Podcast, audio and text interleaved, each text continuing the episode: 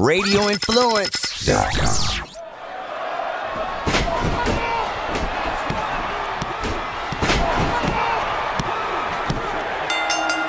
You are sitting ringside with David Penzer on Radio Influence. Welcome, ladies and gentlemen, to another edition of Sitting Ringside. My name is David Penzer, and as always, we are so happy that you are here a day late, not a dollar short, to listen to this thing we call a podcast. Uh, do apologize, but I promise it is worth the wait. What an interview and discussion and chat we have with uh, Traci Brooks, one of the nicest uh, women uh, in professional wrestling. Uh, you know that I, I, say that a lot. That's a cliche. You know, this guy's the nicest person, the nicest. There's a lot of nice people in this business. There's a lot of not nice people in this business. Uh, but but but uh, as I as as we talk about uh, Traci. Uh, was always super friendly, great attitude, smile on her face, uh, and I think you'll see that, uh, hear that in the conversation that we have for about an hour that we're about to throw to. Uh, but we were we are a day late. We do apologize. Want to thank Spectrum for my Wi-Fi issues that still are not fully resolved. And I was in Savannah, Georgia, uh, on a pre-planned vacation. It was uh, one of my wife's Christmas presents, and I won't say much about Savannah. Beautiful city. It was a little cold and rainy. Uh, but uh, we're gonna go back for sure. But if you want the best fried chicken that I've ever had. And and think about all the places that I've been. Dothan, Alabama, all these little small little uh, you know towns in Louisiana and Alabama and Tennessee, Memphis, Tennessee, and and all these little places that that me and Pee Wee Anderson and Arn used to go to that were holes in the walls, but they knew because the, the you know people the wrestlers would tell you you know tell tell people you know about it through the years you know hey in this town go to this place in this town go to this place i had some pretty damn good food and some pretty darn good fried chicken this is by far the best fried chicken i ever had the ye old pink house it ain't cheap fried chicken but it ain't K- KFC. Actually, I thought the best fried chicken I ever had, and people in Florida will, will get this. The best fried chicken I ever had until then was actually Publix fried chicken which sounds crazy because it's a supermarket, but Publix fried chicken is absolutely amazing.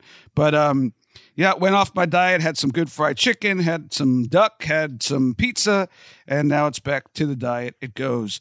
Uh, but we had such a fun time talking to Traci and such an interesting conversation. So uh, I'm not going to bore you anymore with uh, with with Publix and and and Savannah and fried chicken. I'm going to toss you now to one of the nicest uh, knockouts in the history of TNA.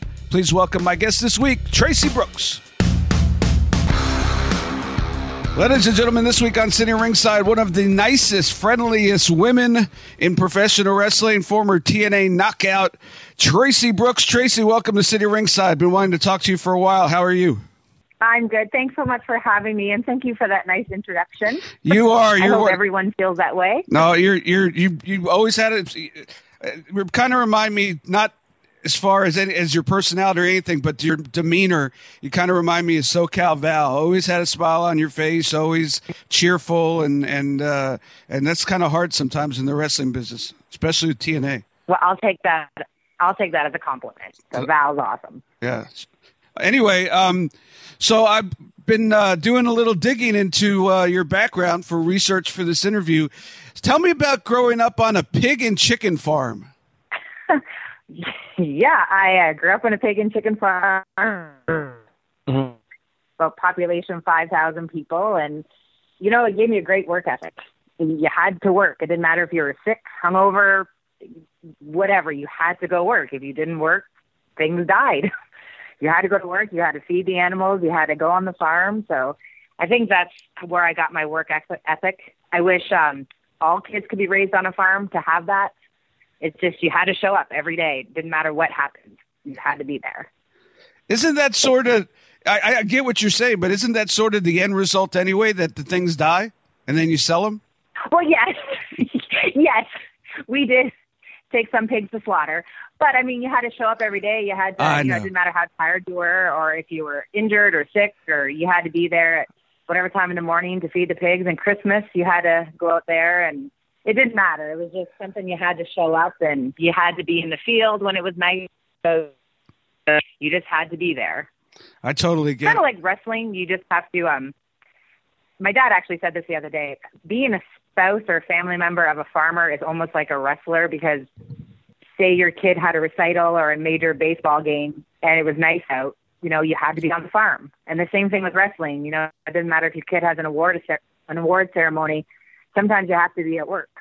Sure, absolutely. I totally get it. And I was just, I was just uh, uh, messing with you. I, I totally get what you're saying. Give me an average day in the life of Traci Brookshaw uh, when you lived on the pig farm. What's that? What was an average day? What time did you wake up? What were your chores?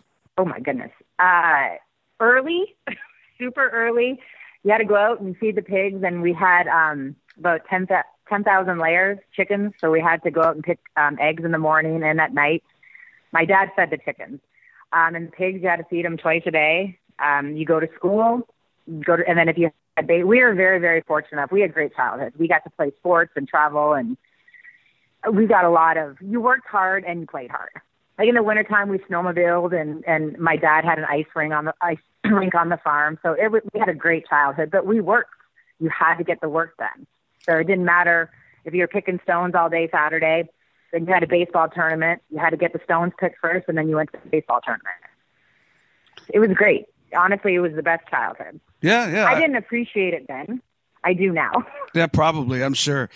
Dad, I have to go out in uh, minus thirty degree weather and and, and, Yeah. and feed the pigs for for the love of Pete. Uh, is your dad still a farmer, or did he? Is, is, is that uh, is he retired? he he has officially retired at 75 years old um he still lives on the farm Oh wow.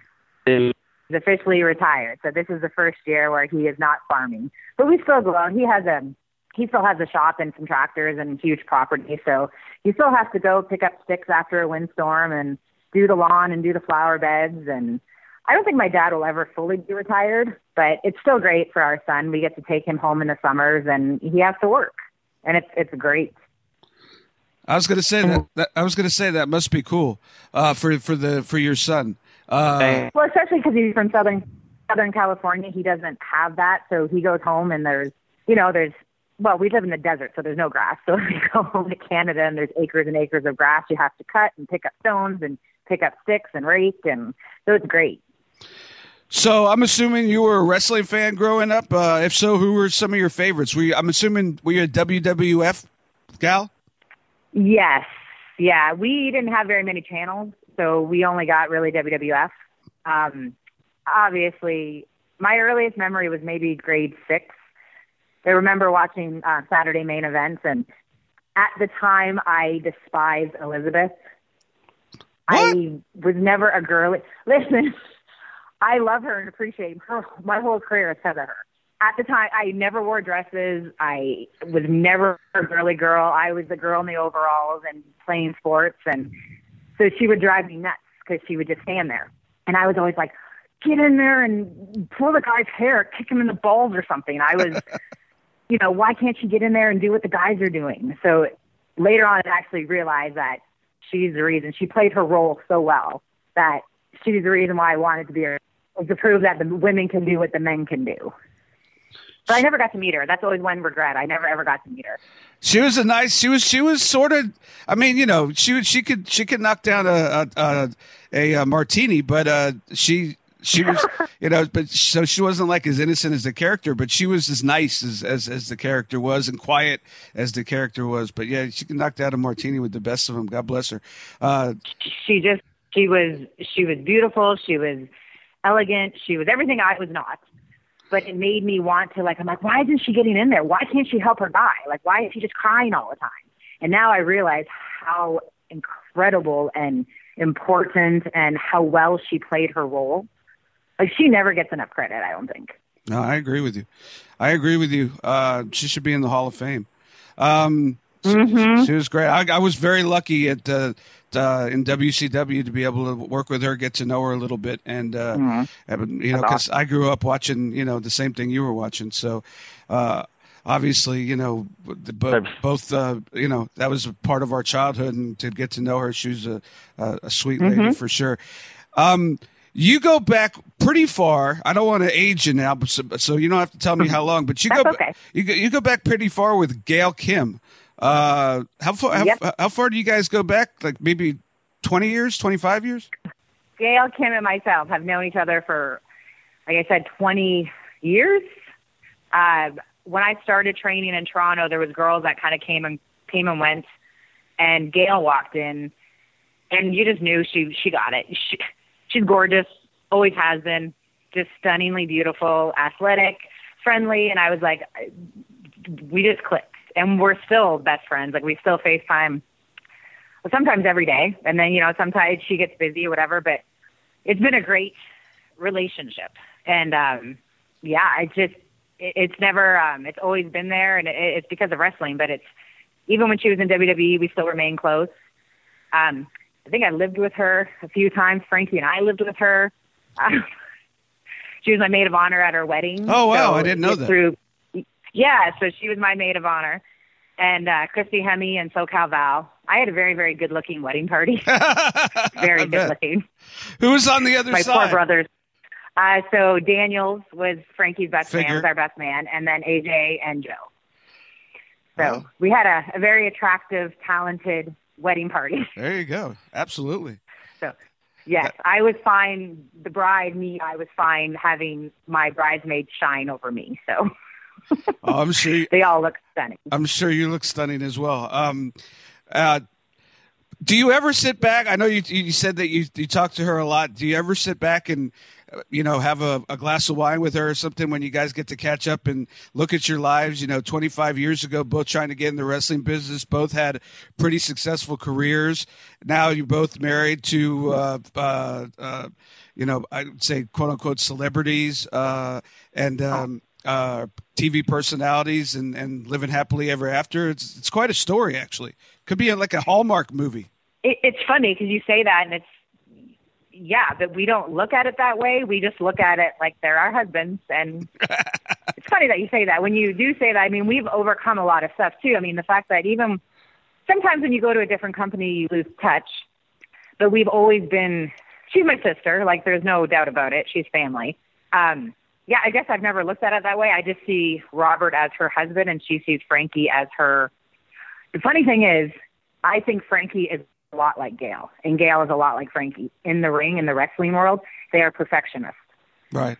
They're never satisfied with their matches and they and their workouts and their physical appearance. Like they always want more and to be the best. So it's funny. I'm always like, God, did I marry Gail?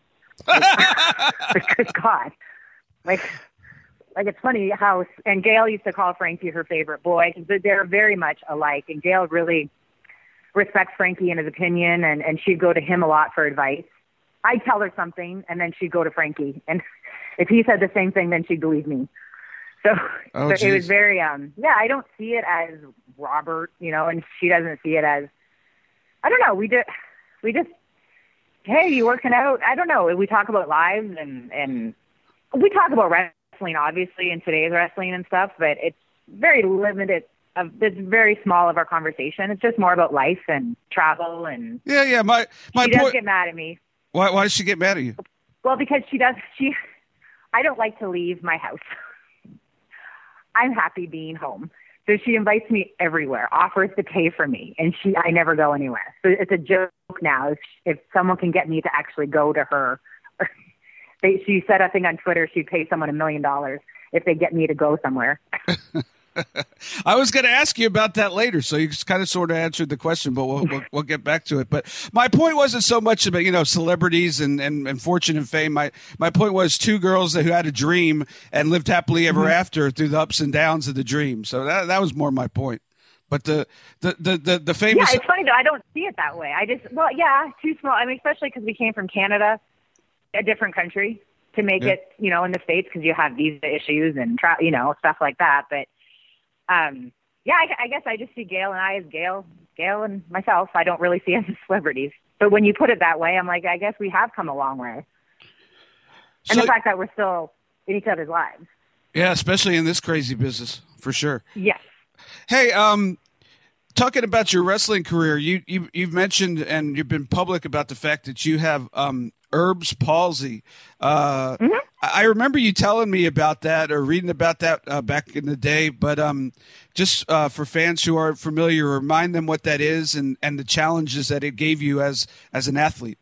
So Erb's palsy, my um, I was a very big baby. My mom is a very small woman, um, and they should have given her a C-section, but they yanked me out. And when they did, they tore all my triceps. oh, my, I remember this story now. Yeah, they tore all my ligaments basically in my arm, so I have no tricep, no bicep, and I have no forget the legit term, the no uh, supinate, and I forget the other one, but I can't turn my hand over and I can't straighten my arm.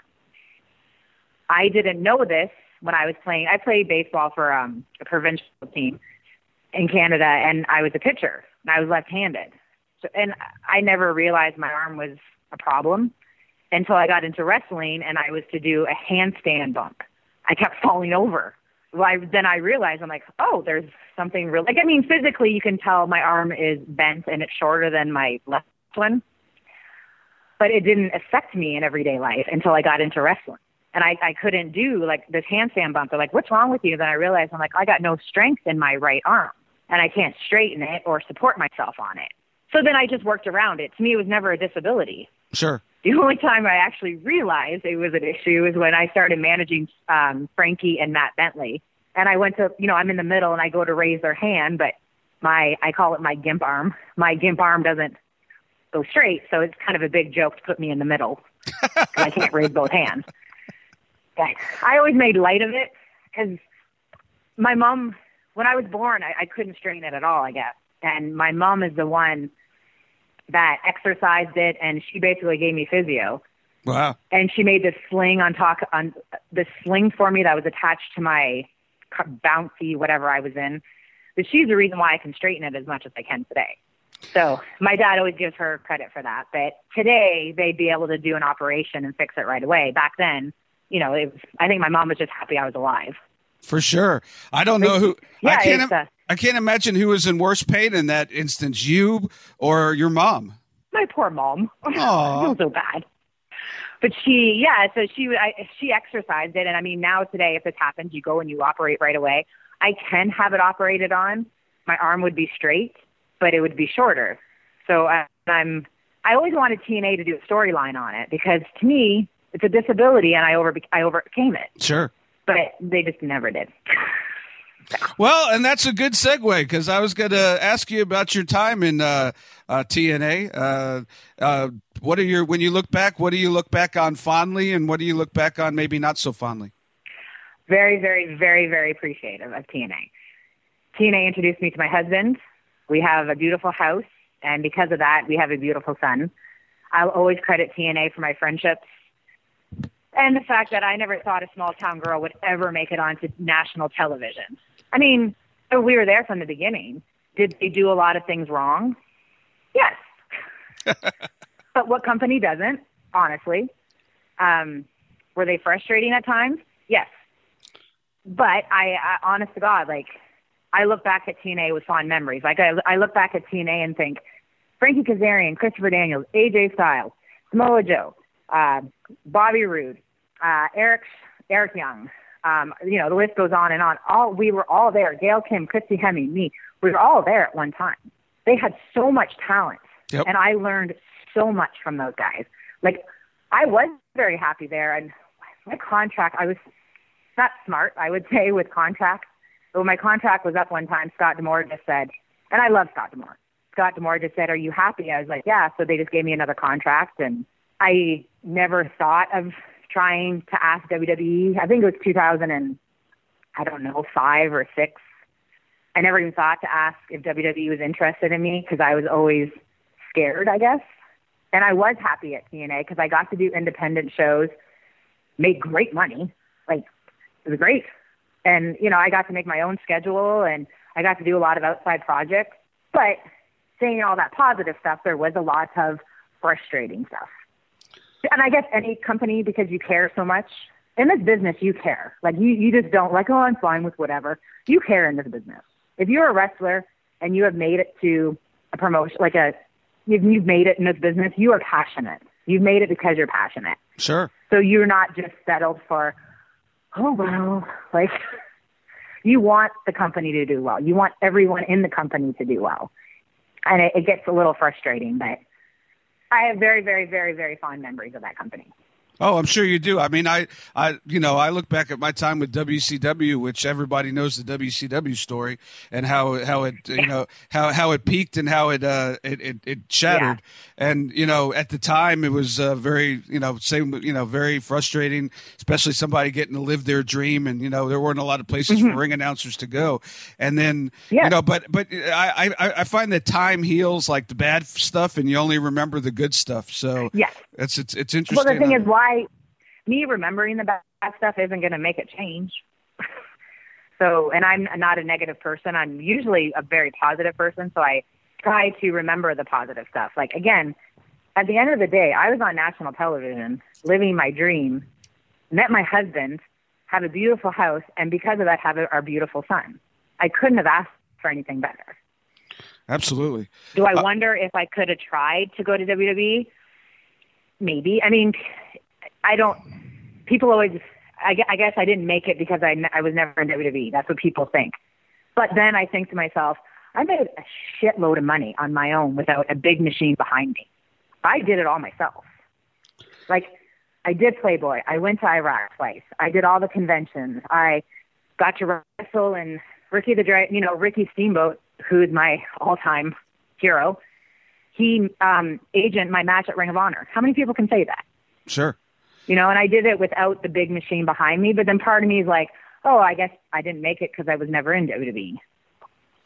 I don't know. You know, you go back to the conversation about you and Gail and, and, and where you started and where you ended up and and I don't you know, I know to some people making it as being at WrestleMania or or or yeah. you know, something like that. But to me, you know, I'm I'm I'm older now and, and wiser and and uh I, you know, you could wax nostalgic a little bit. To me, you know, making it is more about look, you you you you have a uh, a one a night a great husband, you have a, a, a little mm-hmm. boy, you have a nice life uh, and and and so, injury free. Yeah. So so who gives a crap if you weren't at WrestleMania or if you you know if you if you weren't the you know Divas champion or something like uh, you know I, I, I don't know. That's just the way I look at it. But you know I do understand. Yeah. I do understand. You know in the moment you know of of of of being involved in a career and like you said, nobody that is successful uh, doesn't care. Everybody that's successful in this business cares uh-huh. too much.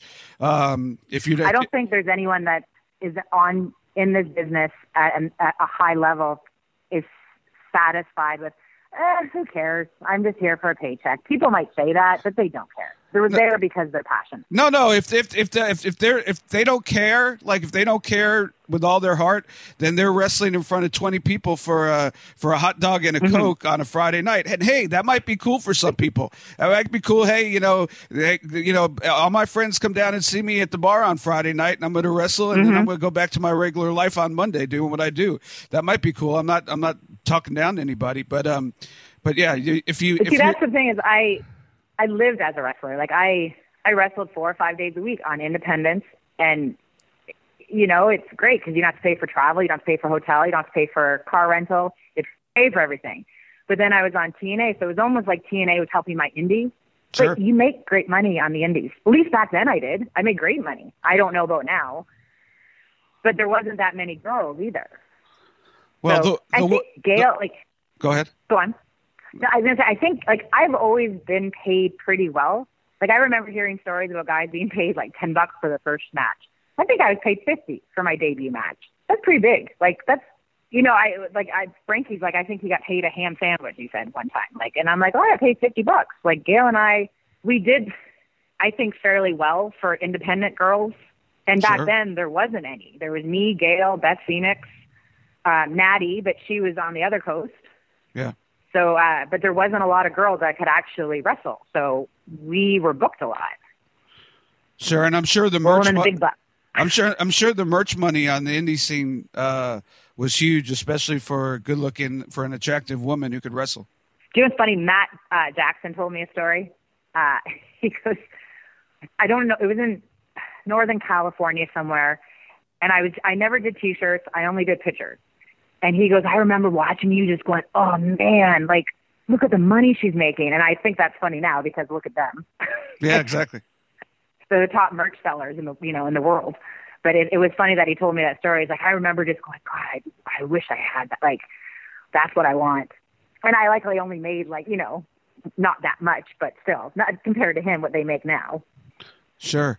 Um, it seems like in TNA they, they used you more. If you if you look at the whole package, they they used you more as like a manager or a valet than mm-hmm. they did as a, a wrestler. Was that by choice, or, or, were you frustrated that you didn't get to wrestle more in TNA?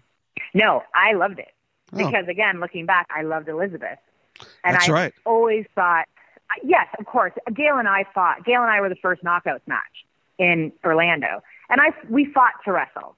But I, especially looking back now, I loved managing. I loved it because it gave a, a second layer to the story. It gave, you know, it gave another storyline. It, it, you always had your role and you always had your spot. And managing's hard. I don't care what anybody says. You have to know when to be down and know when it's your time to shine.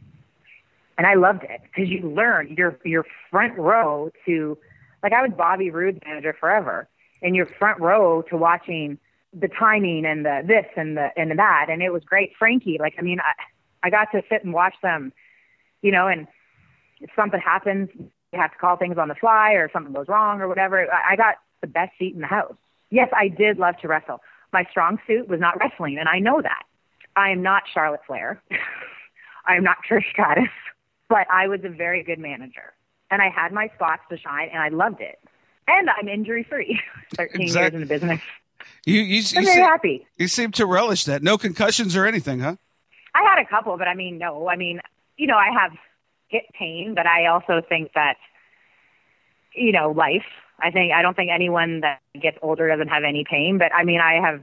I was never injured. I didn't break anything. I never, you know, I think I was very smart, especially wrestling on the indies. I was very smart, but no, I, I really enjoyed my time as a manager. Plus, I got paid to stand there and do nothing sometimes. Why wouldn't I like that? Hey, that was my gig. Yes. but my whole thing with Karen, like I literally stood there and let her yell at me, and I got paid. It was great. Hey, every- I did, and I and then I appreciated my wrestling time. I appreciated being in those big matches, and I appreciated when I finally got to wrestle. Sure, absolutely. Um, everybody that has worked with Dusty Rhodes pretty much has a story to mm-hmm. tell. Uh, we had Lance Archer on last last week, and uh, he uh, and and almost everybody, Tyrus, and I mean, uh, we've had mm-hmm. uh, you know we've done this 150 plus weeks, and um, uh, we you know everybody that's worked with Dusty has a story. I know that you work with Dusty as um, mm-hmm. his you know quote unquote personal assistant as a storyline. Talk to me about working with Dusty Rhodes, both as a storyline and and him as a creative person. Hi awesome. If I cry, I apologize. Dusty had a big impact in my career. Uh, just to learn from him. First of all, the storyline was hilarious because it was me and Trinity fighting over him, and right. he'd make fun of it all the time. He's like, oh, "I love my job," you know, because I got two young girls, and so it was a big joke. But he always, always, always made sure that I had speaking. I had a speaking line, like always. I always had a speaking part, and he always made sure I was on every show at the time, I was literally making two hundred dollars a show at TNA. that was it, and he didn't know that, and I never talked to him about that. He came to me and he goes, "This is bullshit. I can't do a Dusty impression." So I can't either. Goes, I finally found someone else who can't do a Dusty impression. I can't. I'm so I, relieved. I any impersonation? Yeah, I cannot do anything. I can't either. Um, but he he said he goes, "This is bullshit." He goes, "No one needs to be making this much money." I went to the office and got you a raise. Wow. I didn't ask him. I didn't tell him. I was just very grateful to be there and to be in the truck with him. Um, like it, it was just. He, I always had a speaking part. I always was on every week because of him. So to him, that was a huge thing to me. Like the fact that he went out of his way. He had no. He didn't have to do that. Why would he care that some girl is only making this much money? but he went out of his way and did that for me. And uh, to me, it just he's a class act. Like, and just to learn from him, and we just we had so much fun, so much fun. When the cameras were off, we we had so much fun, and I learned so much. You know, and, and everybody that's worked with Dusty from Terry Funk, like I said, to Tyrus, to, and everybody in between has a Dusty story of how they affected their career. I, even me, you mm-hmm. know, at one point he was sort of grooming me to be a play by play guy. And a lot of people don't know this, but I did play by play for European Nitro, which was one week delay. So oh. with, uh, with Larry Zbyszko for a while. And, uh, Larry totally carried me. I was horrible. And, um, and I had, I, I used a different name because I had to pitch to myself in the ring. But um, oh. but but yeah, but Dustin, it's the same thing. Like you know, I'm just a ring announcer, and you know, you know, mm-hmm. happy doing what I'm doing. And Dusty, you know, comes up to me and says, "Hey, you know, Tony Schiavone's." It's ironic. Tony Schiavone's not going to be around in 20 years. 20 years later. Oh my god. 20 years later, he's the, co-lead announcer on the second uh, biggest uh, uh, wrestling promotion. So how funny is that? I didn't even think about that until I just said it out loud. But his point, his point was, is that we're going to need young talent, and I think that you would be good, and I'd like to help you. And uh, unfortunately, you know, he stopped working there, and then the company ceased to exist, so that never really went anywhere. But um, just the point, you know, and the point that he would go to bat for for for you and for everybody else. He's just mm-hmm. made such an impression on people's lives. I at, at any time that I that I interview somebody who's had any interaction with Dusty, I always ask the question and always get like a, the most. I haven't had one, not even like, oh, it was cool. I mean, it's always from the yeah. bottom. Like, I like. I hope I don't cry talking about it. I mean, it's it's always the most yeah. the most emotional part of the interview. So, and it's just amazing what he's done, what what impression he's had on people's lives, and you know, imagine the fans, but uh, but also the talent. Well, hey, normally, well, yeah, and I, I go ahead. Cody obviously is a great friend of Frankie. They have cigar business together. Sure. American Rebel cigars, and um, I've never told Cody that because I think I don't know if Cody gets kind of like tired of hearing stories or, you know, like he honestly, uh, his dad was amazing to me. And when I got fired for the second time at TNA, um, Christian uh, asked me, Jay Reso is a good friend of ours, said, you know, are you good friends with Dusty? Are you close with Dusty? Because he was at NXT the t- at the time. He's like, why don't you call Dusty and ask him? And I never did because I was so scared. And I don't know, I never did. I actually went back to TNA, but I never I guess that was the first time I got fired.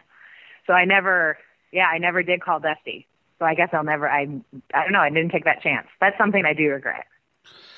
I'll tell but you. It turned out in the end. So. I'll tell you what. I don't know. Uh, I don't know Cody that well. I, I know Dustin obviously, but um, if I was a betting man, I'd I'd, I'd uh, think that Cody would love to sit down over a uh, American Rebel cigar and a and a and a, and a cocktail and and and hear your uh, hear your your your memories of his dad. I was at Dusty's. Yeah, I, was I also, at, yeah. I just one day. I think. I yeah. think it's also too timing. We when we see each other, it's one of those everyone's crazy doing stuff. But sure. yeah, one day over at niceamericanrebelcigar.com. Go buy them. There you go.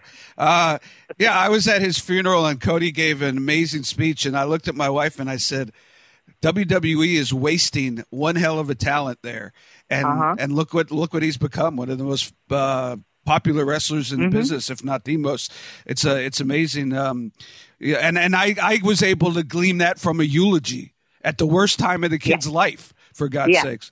But um, but I'm sure he'd love to hear well, the stories. Even their match at Double or Nothing, Dustin and Cody, like I was in tears in the crowd. You know, it's D- Dusty or Dustin just pointed up, you know, up to heaven, and I was like, "Oof, that got me."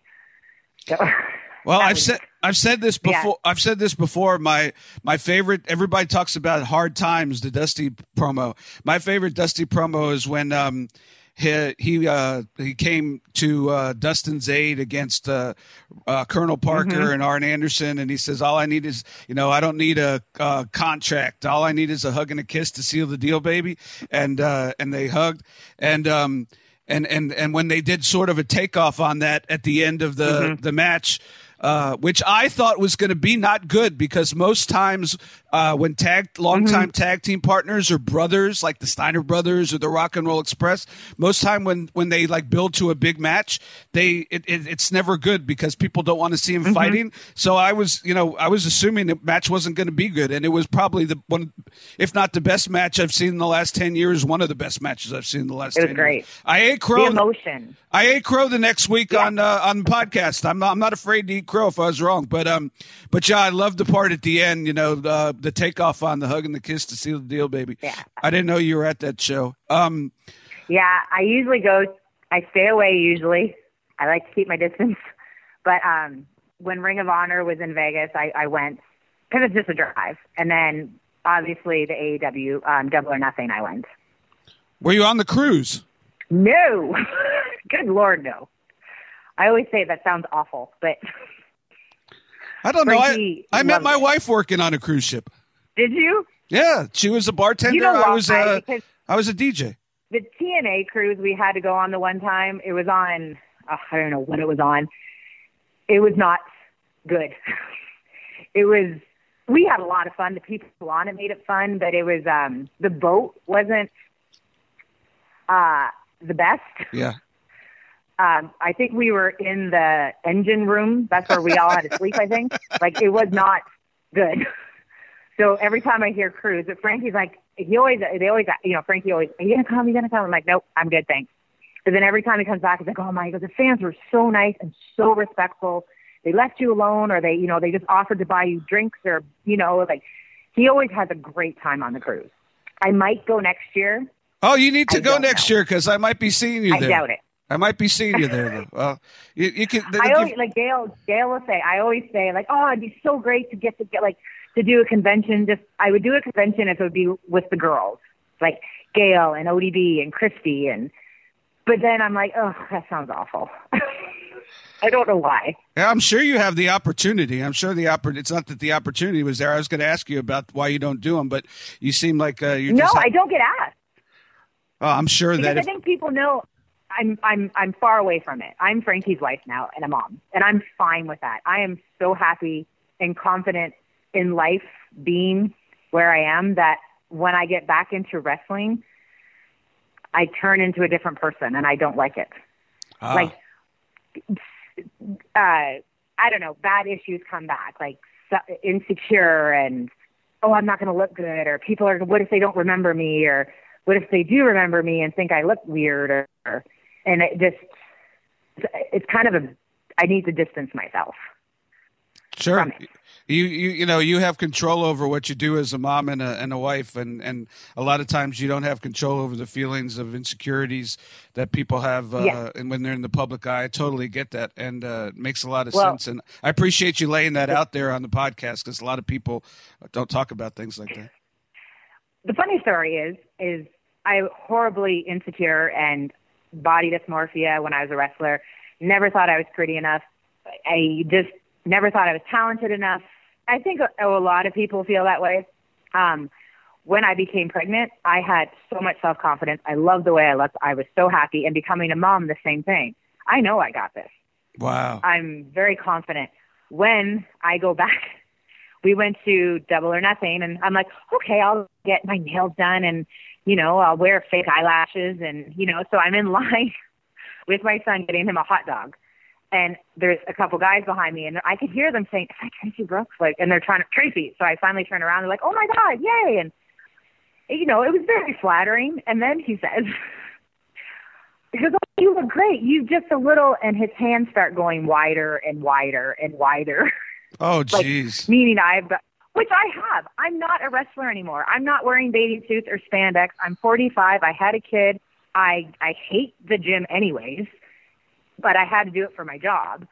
So yes, I have gained it, but it was just funny to me. I'm like, oh my god, like it was just, oh, you look really good. Your face looks great, but you know, you've gotten a little. I'm like, okay, your hands can stop being wide, that wide. I'm not that. Jeez, I don't mean like, to laugh, but that, that that's uh, some, it is funny. It, uh, it's not you really. You have to laugh at. It. It's it's actually yes, it rude. You have to laugh. If he said, you know what, you have to laugh at it. If Mickie James, Angel, all those girls that had kids and went back to wrestling, oh my God, they look incredible. They look amazing. I chose not to go back to wrestling. I chose just that was my choice, and that's their choice, and it's incredible. It's it's great. I just I I love being at home. I love volunteering at my son's school. So yes, I can eat ice cream and I can eat donuts and I can not go to the gym if I don't want to. I'm healthy, but I'm not in wrestler shape. And it's funny because I'm fine with that until I get around wrestling. I totally get it. I totally get it. Uh, which is interesting segue to the next question, and I'm gonna wrap it up because I know that your time is valuable and I appreciate it. Thank um, you. Uh, and I wouldn't have asked you. I wouldn't even thought about asking this, but you kind of brag about it on your Twitter description, so I figured it's fair game. Um, and for somebody who had those insecurities, how how was doing the Playboy photo shoot? Oh my God, Playboy, incredible! It's a funny story. A lot of things I've done in my career is because someone has turned them down. When I went to Iraq, someone turned it down, so I was second choice. But I got two Iraq trips out of it, which were the most amazing experiences of my life. Gail Kim, I think we used to do signings for a gentleman. He used to get us before everyone did wrestling com- or conventions. It was right. Gail, Christy, and I. So he had gotten Playboy because WWE wasn't doing it anymore. I think it was supposed to go to Gail. I could be wrong. Gail went back to WWE, so she couldn't do it. So he recommended me. So I was like, holy sh! I used to look at Playboy when I was a little girl, like, whoa, like I wanted to grow up to look like them, like they were gorgeous. So nerve wracking, dieted hardcore, everything was fine. Um, there was issues with TNA, because uh, I, I brought that to TNA. Yeah, I remember. Which is kind of a huge deal. Kind of. And I I got paid more money than I could ever imagine for doing this. Um, so uh, first class flights, like five star hotels, everything, three day shoot. Arny Freytag, who was one of the head photographers, and at the time that show, um, The Girls Next Door was on. Right. And he was the main photographer. So, like, pretty famous, pretty popular guy. He shot me. It was incredible. So I get a phone call a few months later saying, um, I was never promised the cover. I was never to do the cover, ever. Um, I was just to be the celebrity pictorial.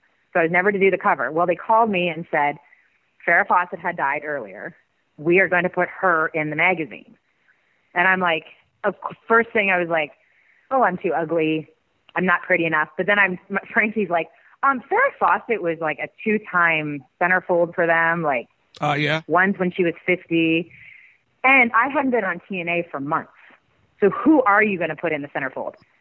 They're a celebrity pictorial. Traci Brooks, TNA knockout, who hasn't been on TV for months, and I think we were on Spike or Farrah Fawcett. They ended up putting me in, God, oh my God, I can't remember what it's called, um, Cyber Club or Cyber, there's Cyber Internet. I ended up getting more pictures. So when I went to these conventions, I ended up being able to print more out to make more money.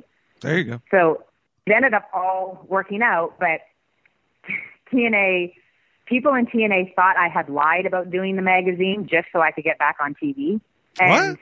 The, yeah, certain people in the office because I said I told I think I was telling I don't know whoever like Playboy wants to do something. It was at the pay per view in Irvine, California, because they're in California. Playboy wanted to come and do something backstage with me. It wasn't even on the pay per view, and that was the month that it came out. Um, and then I ended up being the most downloaded girl of the year. Wow. So, and then again, TNA never did anything about it. A little frustrating and and then I found out that some people in the office thought I made up the whole magazine, that I was never going to be in the magazine. I just said that to get back on TV. But I'm thinking people in the office have the contract, and it says to be celebrity pictorial, all this. So people thought I had lied to make it up to get back on. It was a nightmare. That's when I went with Memphis, the main event Mafia for right. Heartbeat. It was it was a great experience for me I, I made a boatload of money, and I still make money off selling pictures from Playboy. But the whole TNA thing got all that was the problem with TNA. There was no person leader. There was no leader. There was no one to go to for a final decision. That was TNA's biggest problem. There was no, hey, you need to go to this person. Like you need to go to Vince McMahon. Sure. there was nobody. And it ended up not being successful and I I brought it to TNA hoping it would help and then it just kind of wasn't it, the part with TNA wasn't a good part, but the part with Playboy was amazing for me. even though I was insecure and all that, I still had like the top makeup hair and, and top lighting and top photographers. It was an incredible experience. Yeah. And now so- that I, you know, I'm a little wider, I can look back and say, oh, I actually look good. I'm sure. I'm sure you look great. Um, but uh, but yeah, uh, not talk, not to talk crap about TNA, but yeah, it was things like that that make you shake your head. And it's amazing that they've had, as I say, like 17 lives. They have more more lives than three cats. But uh, uh, and I'm I, I'm assuming it's better. I unfortunately haven't been able to watch it, but and like I'll give you one other example. When I was to be Miss Brooks with Robert Roode, right, Dutch wanted me one way, and Vince Russo wanted me another way. Vince wanted me to hide it all until it was time to take it off. Dutch wanted me to show everything and kind of be like Stacy Keibler, step over the rope and be that sexy like she was in WCW kind of thing. right. Well, I'm five four and very short, dumpy legs. Stacy is what nine feet tall with ten feet legs. So her stepping over the rope looked a lot different than me stepping over the rope, and it wasn't who I was. So Dutch wanted me this way, Vince wanted me this way, and I had no one. Like, who did I listen to? I, you know, they were both my bosses, and I had to respect them. But who did I, like, how do I pick? Who do I go to? Yeah. there was no one to go. What do I do? It was just I ended up going Dutch's way, which likely made Vince mad, but I didn't know what to do. So I just ended up wearing what I wanted to wear, kind of. So it was one of those like I needed someone to say, "No, you need to do this," and that was it. I needed someone to say the final thing, and Wouldn't there that, was no one like Wouldn't that. that have been Dixie? Yeah, but I never. It wasn't in stone, set in stone that it was Dixie. I don't know. I don't think she liked that storyline very much because it was Robert basically abusing, verbally abusing me all the time. Right. But I didn't. I didn't feel it was Dixie. I felt like it was, you know, Dutch or Vince was supposed to be the one telling me, but they were both complete opposite. So I never knew what to do. So I kind of made it my own. Yeah. So, but that's what I, I wish. I don't know. I, I didn't feel like there was someone I could go to and say, "What do I do?" Like I said, it's amazing that they're still in business. You know, you look back in WW, WCW uh, didn't get one second chance, and uh, and and and TNA Impact Wrestling got probably uh, twenty second chances. But God bless them. I'm not. I don't. Uh, you know, that's great Yeah, for and them. I hope they last forever. yeah, yeah. I, I mean, because yeah, I know Scott D'Amore is a good friend of yours and a great friend of mine, Yeah. and and and and Ed Nordholm is probably. I, I know that you probably. Uh, I don't know that you've ever, never met him, but I know you never worked for him. But Ed Nordholm, who's uh, in charge, is probably the most approachable. And I've he's been on this podcast Good. twice. He's probably the most approachable, and I've talked to him about this. Uh, uh, head of a wrestling company that I've ever seen, and that includes nothing against Dixie, Eric when he was in charge of WCW, Russo, even Jeff Jarrett. And Jeff was pretty approachable when he was with TNA. Um, but uh, I thought, but um, but Ed is, is is one of the most. So I think that they'll be fine. They know their little place and they know their little niche, and they and they're happy with it. And I think they're doing well. So uh, I, I'm glad. and they've always had talent. Yep. They've always had talent. Like their talent roster has always been great. No, I and agree. I think it, I, I I don't know. And I'm not when I, going back. I'm not saying anything. Dixie was always very positive, and she was she was there, but I just didn't feel like she had the final say. Unfortunately, Yeah. Well, the whole play, the whole I will say Playboy one thing about Scott D'Amore. What's that? Please. The whole the whole Playboy thing's like seems like a total clusterfuck if if I could be honest. It was, and then you always heard so and so said this in the office, and this is what they believe, and this is what, and I'm just like, I, I regret never standing up for myself. Like I think, because I think I did say, um, you know, Playboy's advertising this. Am I going to go be? Am I going to be back on TV? Because they want to know, or like you know, they they want you know, how are they going to advertise me? I'm not on TV, which maybe you should put me on TV, kind of thing. If I'm going to advertise Playboy for you, maybe I should be on TV. Yeah. Not, I was Yeah. never, I was never mean or pushy or, but that's when every, that's when certain people in the office were like, oh, she's, she's made up this whole magazine thing. She, she never was to be in the magazine. She was just to be on the cyber thing and just to get back on TV. And it's like, even if it was just to be on the cyber thing, there's over a million downloads. Uh, yeah, you were the most downloaded uh, on Cyber. So even if even if everything, assuming that you lied, which I I believe that you didn't, and and you have a con- you yeah. have a contract. But but even if you lied and and and you told them you were going to be in the magazine, but uh, you only ended up on the internet, which quite frankly at this point the internet is way more uh, is way more yeah. popular than the than a magazine. So uh, I don't I don't remember back in in that time uh, where we were at in uh, in, in that ter- type of thing. But I would think even back then that the internet was a much stronger. Uh, uh, it was coming presence. on to yeah. the subscriptions had gone down for all paper and newspapers. I think yeah, yeah. was going down, but wasn't as bad as it is today. Yeah. So, so I mean, you know, yeah. Even if if everything they accused you of was true, so put the girl on TV and get and get yeah. and, and get some and, and get the publicity. I mean, they they they they had so many survivor people that nobody ever heard of. For the love of God, try to get publicity. Did I say that out loud? I'm sorry. Yeah. Well, the same thing was uh, it was that pay per view in Irvine, California. I wasn't booked on it, and they wanted to do a Playboy. Like, well, the makeup girl who had been on the Girls Next Door, and Arny Freytag, who's on the girl, and they were making huge numbers that show. Right. They're like, we'll come to Irvine and we'll do something. Like they wanted to be on the show, and I wasn't even brought. And then I was told when I had to do media. So I had to do media. I remember sitting in Tampa and we lived there at the time. And they, they told me to lie and say I was in Irvine, California. It's like, okay, like, why wouldn't you have just brought me in? so I, it was things like that that they, again, I, I'm sure I wasn't important. I'm sure it was, it was just little things like that. Even um, I did this Sunshine Girl in Toronto, Sun, which is a pretty big deal in, in Canada. And I remember I I got it on my own, and I wore the TNA knockout shirt to give him publicity. Like things like that, we would the girls would do on their own to wow. try to get, you know, I don't know. Sometimes I think I cared too much, and then sometimes I think I didn't speak up enough to, or stand my ground. Or but oh well, it all worked out in the end somebody once uh, I'm, I'm, I'm, hoping to get Booker T on this podcast at some point, but he's so busy. But so, and he has his own.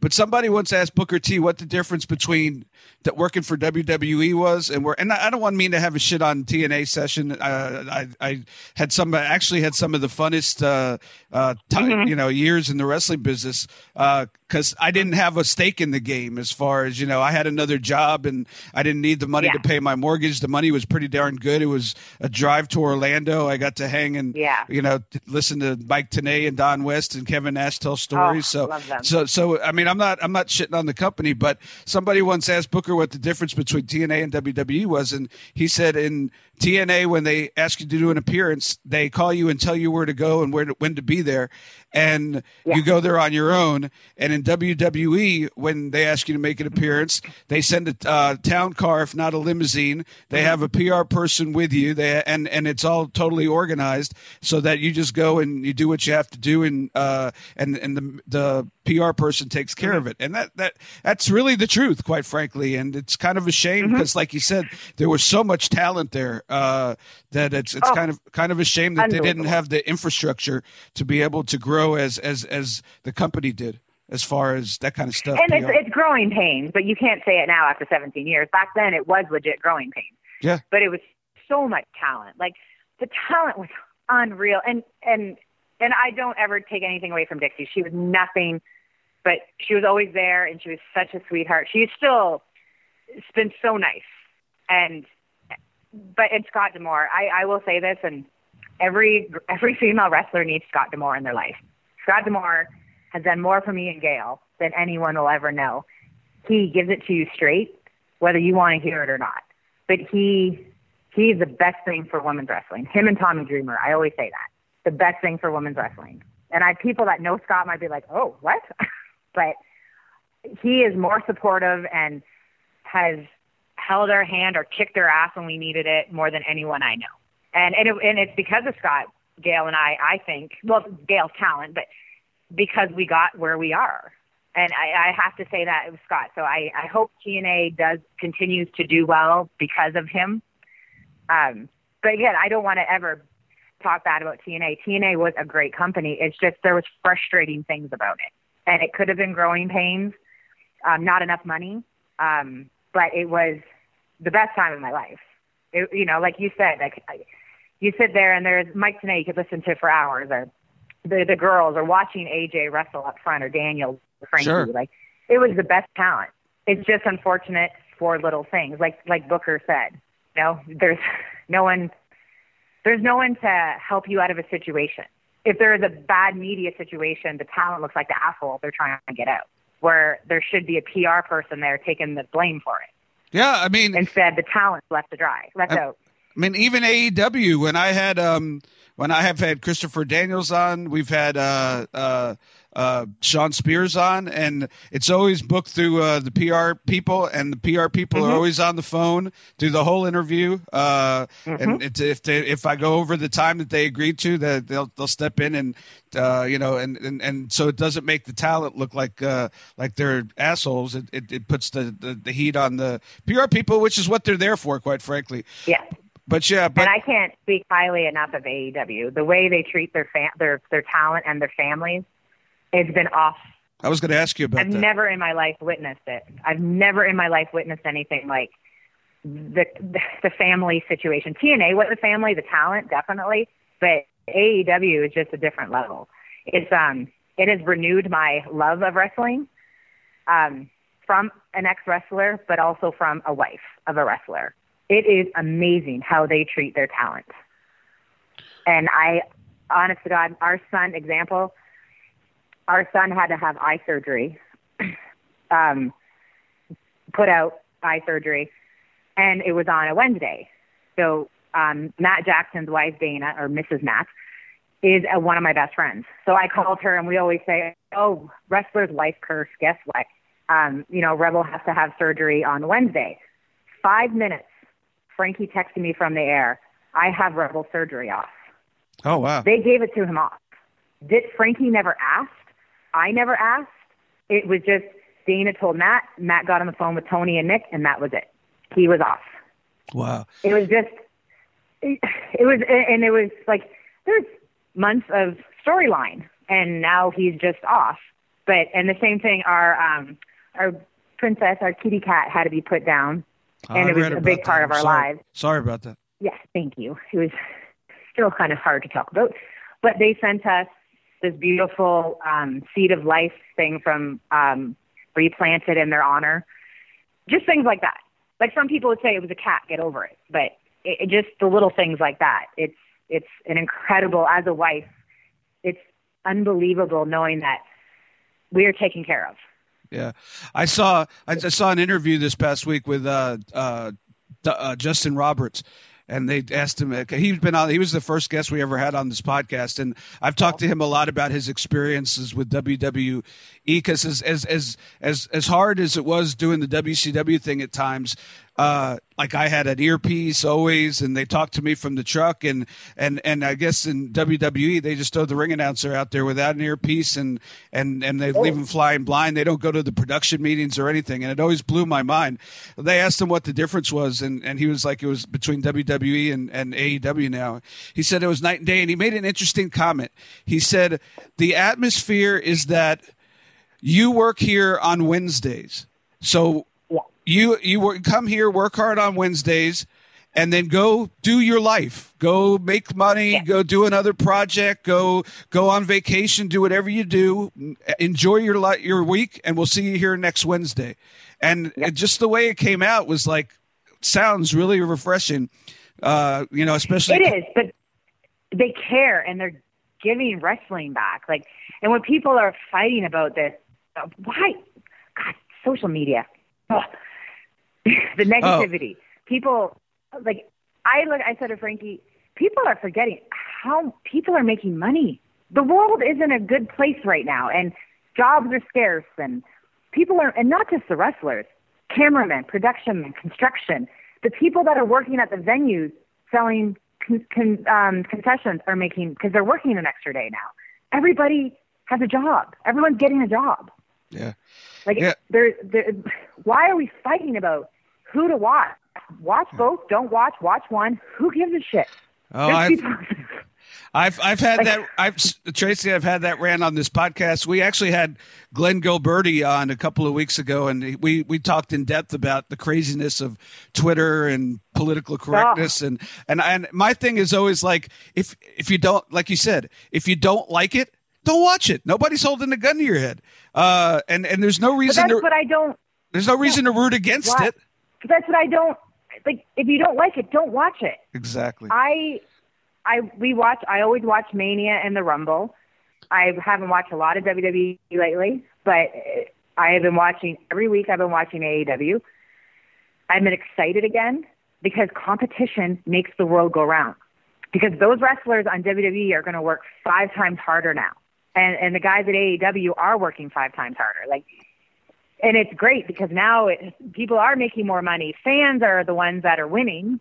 Like I, I boggle my mind how people are so negative. Yeah, it takes more energy to be negative than it does positive, being positive. It's not everybody's cup of tea. I get it. It's not a J- Jim Cornette's favorite wrestling promotion. I get it, and I understand why he says that.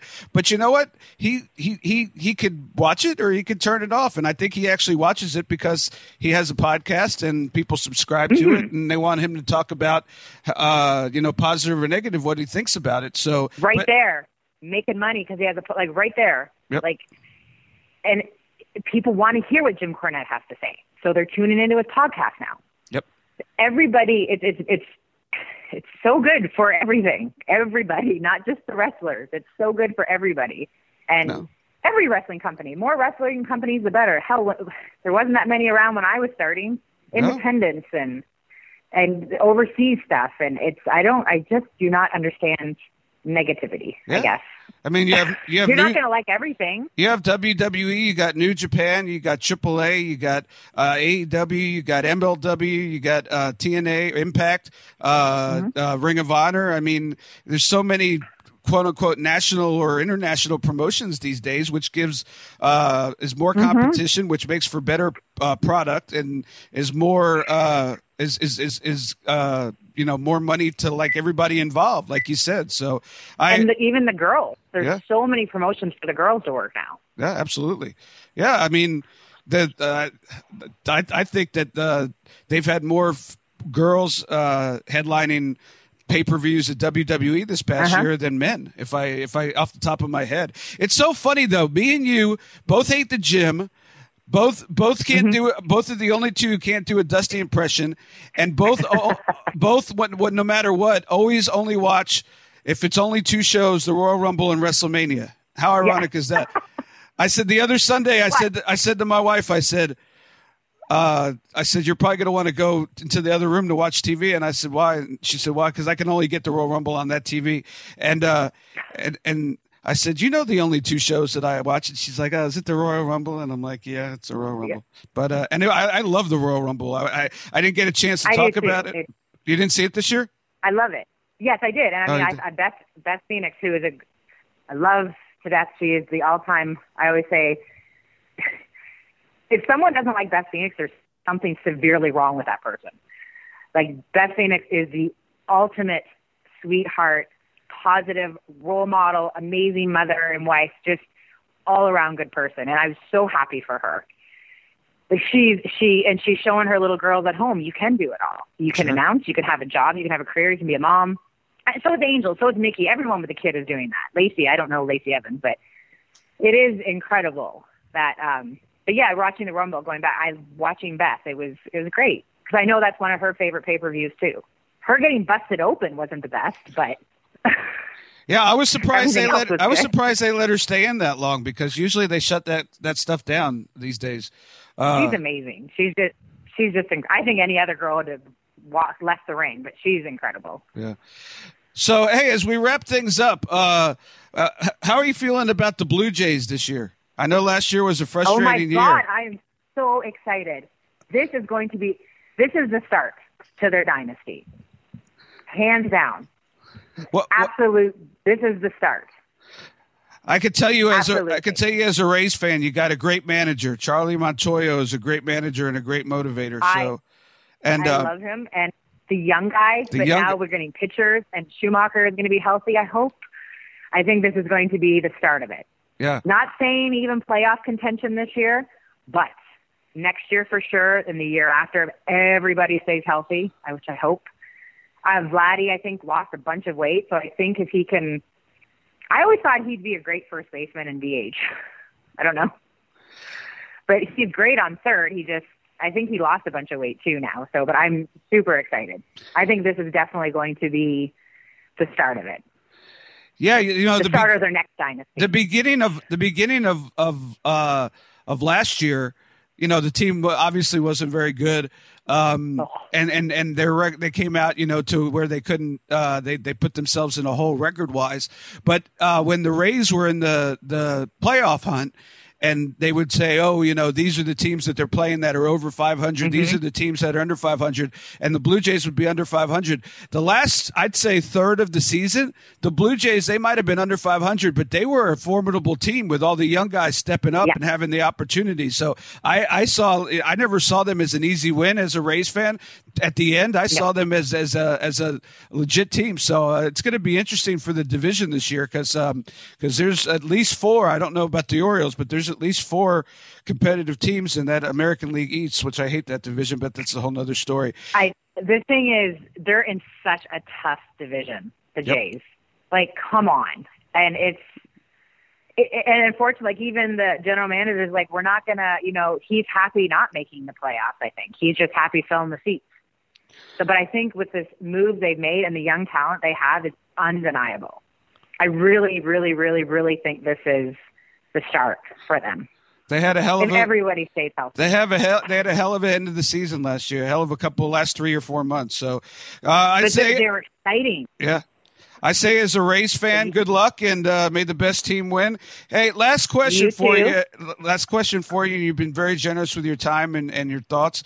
Uh, and it's been great having you on.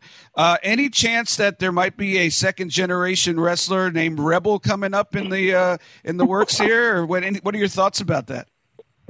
funny story. Rebel hated wrestling. Never watched it. His dad, like when we went to Ring of Honor in Vegas, his dad would come out and be like, "Yeah, whatever." he fell asleep all the time. He fell asleep. Didn't watch him on TV.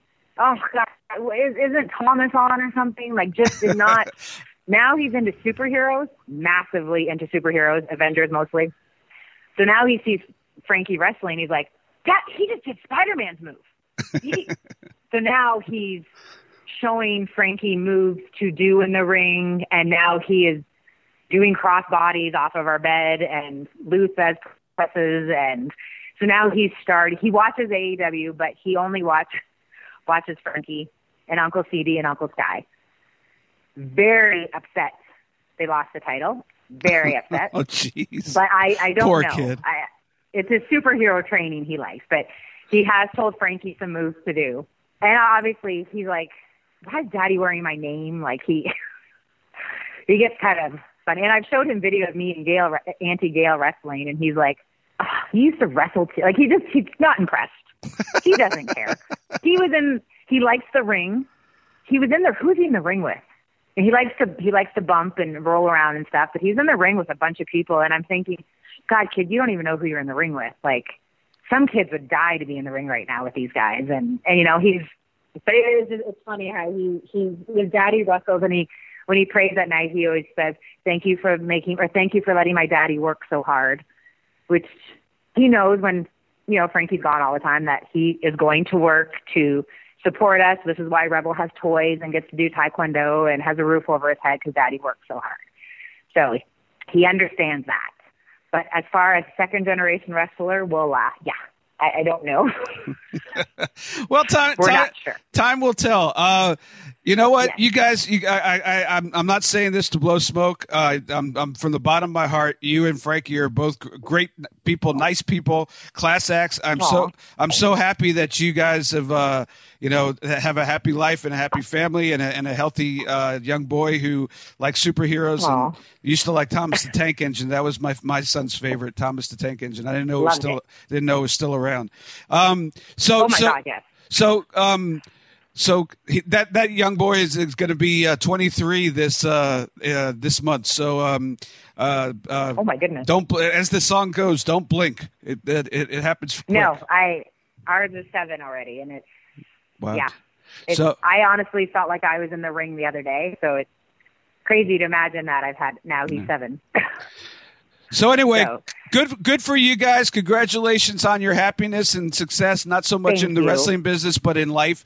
Uh, you only live once. You. And um, and thank yeah. you for coming on the show. And and and if I go on the cruise next year, think about coming and uh, and and and uh, uh, and you know, or, or, or you know, maybe uh, maybe I'll see you out on the road. I'd love to uh, to have a. a a cocktail and, and talk about uh, life after after wrestling because it's an interesting journey, but it's done you well, and uh, and and uh, you sound like you're enjoying every minute of it, and you should.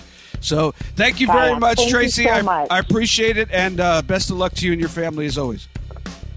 Thank you, Dave. Wow, what a fun chat with Traci. What a nice, what a nice person. What a, uh, a nice family that they sound like they have, and and good for them because they deserve it. Frankie and, and her two, two of the good ones, as we say. So uh, Rebel Rebel got dealt a good hand, and uh, so we want to thank her again, and uh, want to let you know that next week on this podcast, we anybody who knows my story, and I've told my story a little bit on this podcast and another podcast, knows that if it wasn't for a guy named Bob Roop, uh, that I would not be in the wrestling business. There's a lot of people that are instrumental in my journey, but without Bob Roop and one phone call he made in WCW uh, when he got there, uh, I would not have been able to live my dream. Um, Bob's an interesting guy, and um, has a lot of interesting stories. Uh, uh, so we're going to be talking to Bob next week, and it should be a, a, a blast. Uh, he, he's very famous for going uh, in the territorial system for going uh, trying to take other people's territories. Uh, along with other groups of people. Uh, so we'll talk to him about that and the heat he got from that. And uh, I know there's one story in particular he's writing a book about, but we'll get a little preview of in the 70s, he wrestled in Iran uh, for Saddam Hussein. And found himself in an interesting position in Iran when the crowd turned on him because he was American. so much so that he he thought he wasn't going to get out of there alive. So it should be an interesting conversation, and I look forward to catching up with my old friend Bob Roop. And uh, want to thank you guys. I haven't even plugged my Twitter at David Penzer, all one word at Penzer Ringside. If you like what you hear, please spread the word. Tell your friends and neighbors. Subscribe, please, and leave a review if you can. Until next week, this is David Penzer, still sitting ringside. Follow David Penzer on Twitter at David Penzer. Also, make sure to follow the show on Twitter at Penzer Ringside. You've been sitting ringside with David Penzer on Radio Influence. This is a place for my head quick fix on Radio Influence. The cool thing was, and this is where I learned a lot about what we're doing now and how I've tried to approach everything else in my life since this. It turned into a joke with the nurses in ICU. And and I don't say this as I was somebody important or somebody fam- I because I sure as shit was not important and I wasn't famous. I just happened to have a high profile job. People knew who I was. That's all it was. Mm-hmm. Well, somehow about a dozen of our listeners found out the hospital I was in. Mm. And we have no idea how. You know, it was never discussed on air for legal reasons. But listeners would call in to the ICU ward to check on me. Wow. And it wasn't like harass. It was it was legit concern. Yeah. And, and you know this from your radio background. Mm-hmm. You, you don't think about the impact that you may have on people's lives because we look at it as a job. Yeah. You don't look at it as the fact of you know people get to know you without right. you knowing that they're getting to know you. Well, and, and it's, Steve and I always joked. He's like, you were 19 when you started. Mm-hmm people watch you grow up. Mm-hmm. I never thought about it like that, but he's right. And, and that's why I'm always so open and transparent now. Because while all of this was going on, you know, I, I'd give updates on, on social media. And then one by one, I'd have people reach out to me and go, I know it's different, but this is what I'm going through. Mm, sort of like what we've been doing here. Bingo. A Place for My Head with Brandon Thompson and Jerry Petuck can be found on Apple Podcasts, Stitcher, TuneIn Radio, Google Podcasts, and RadioInfluence.com.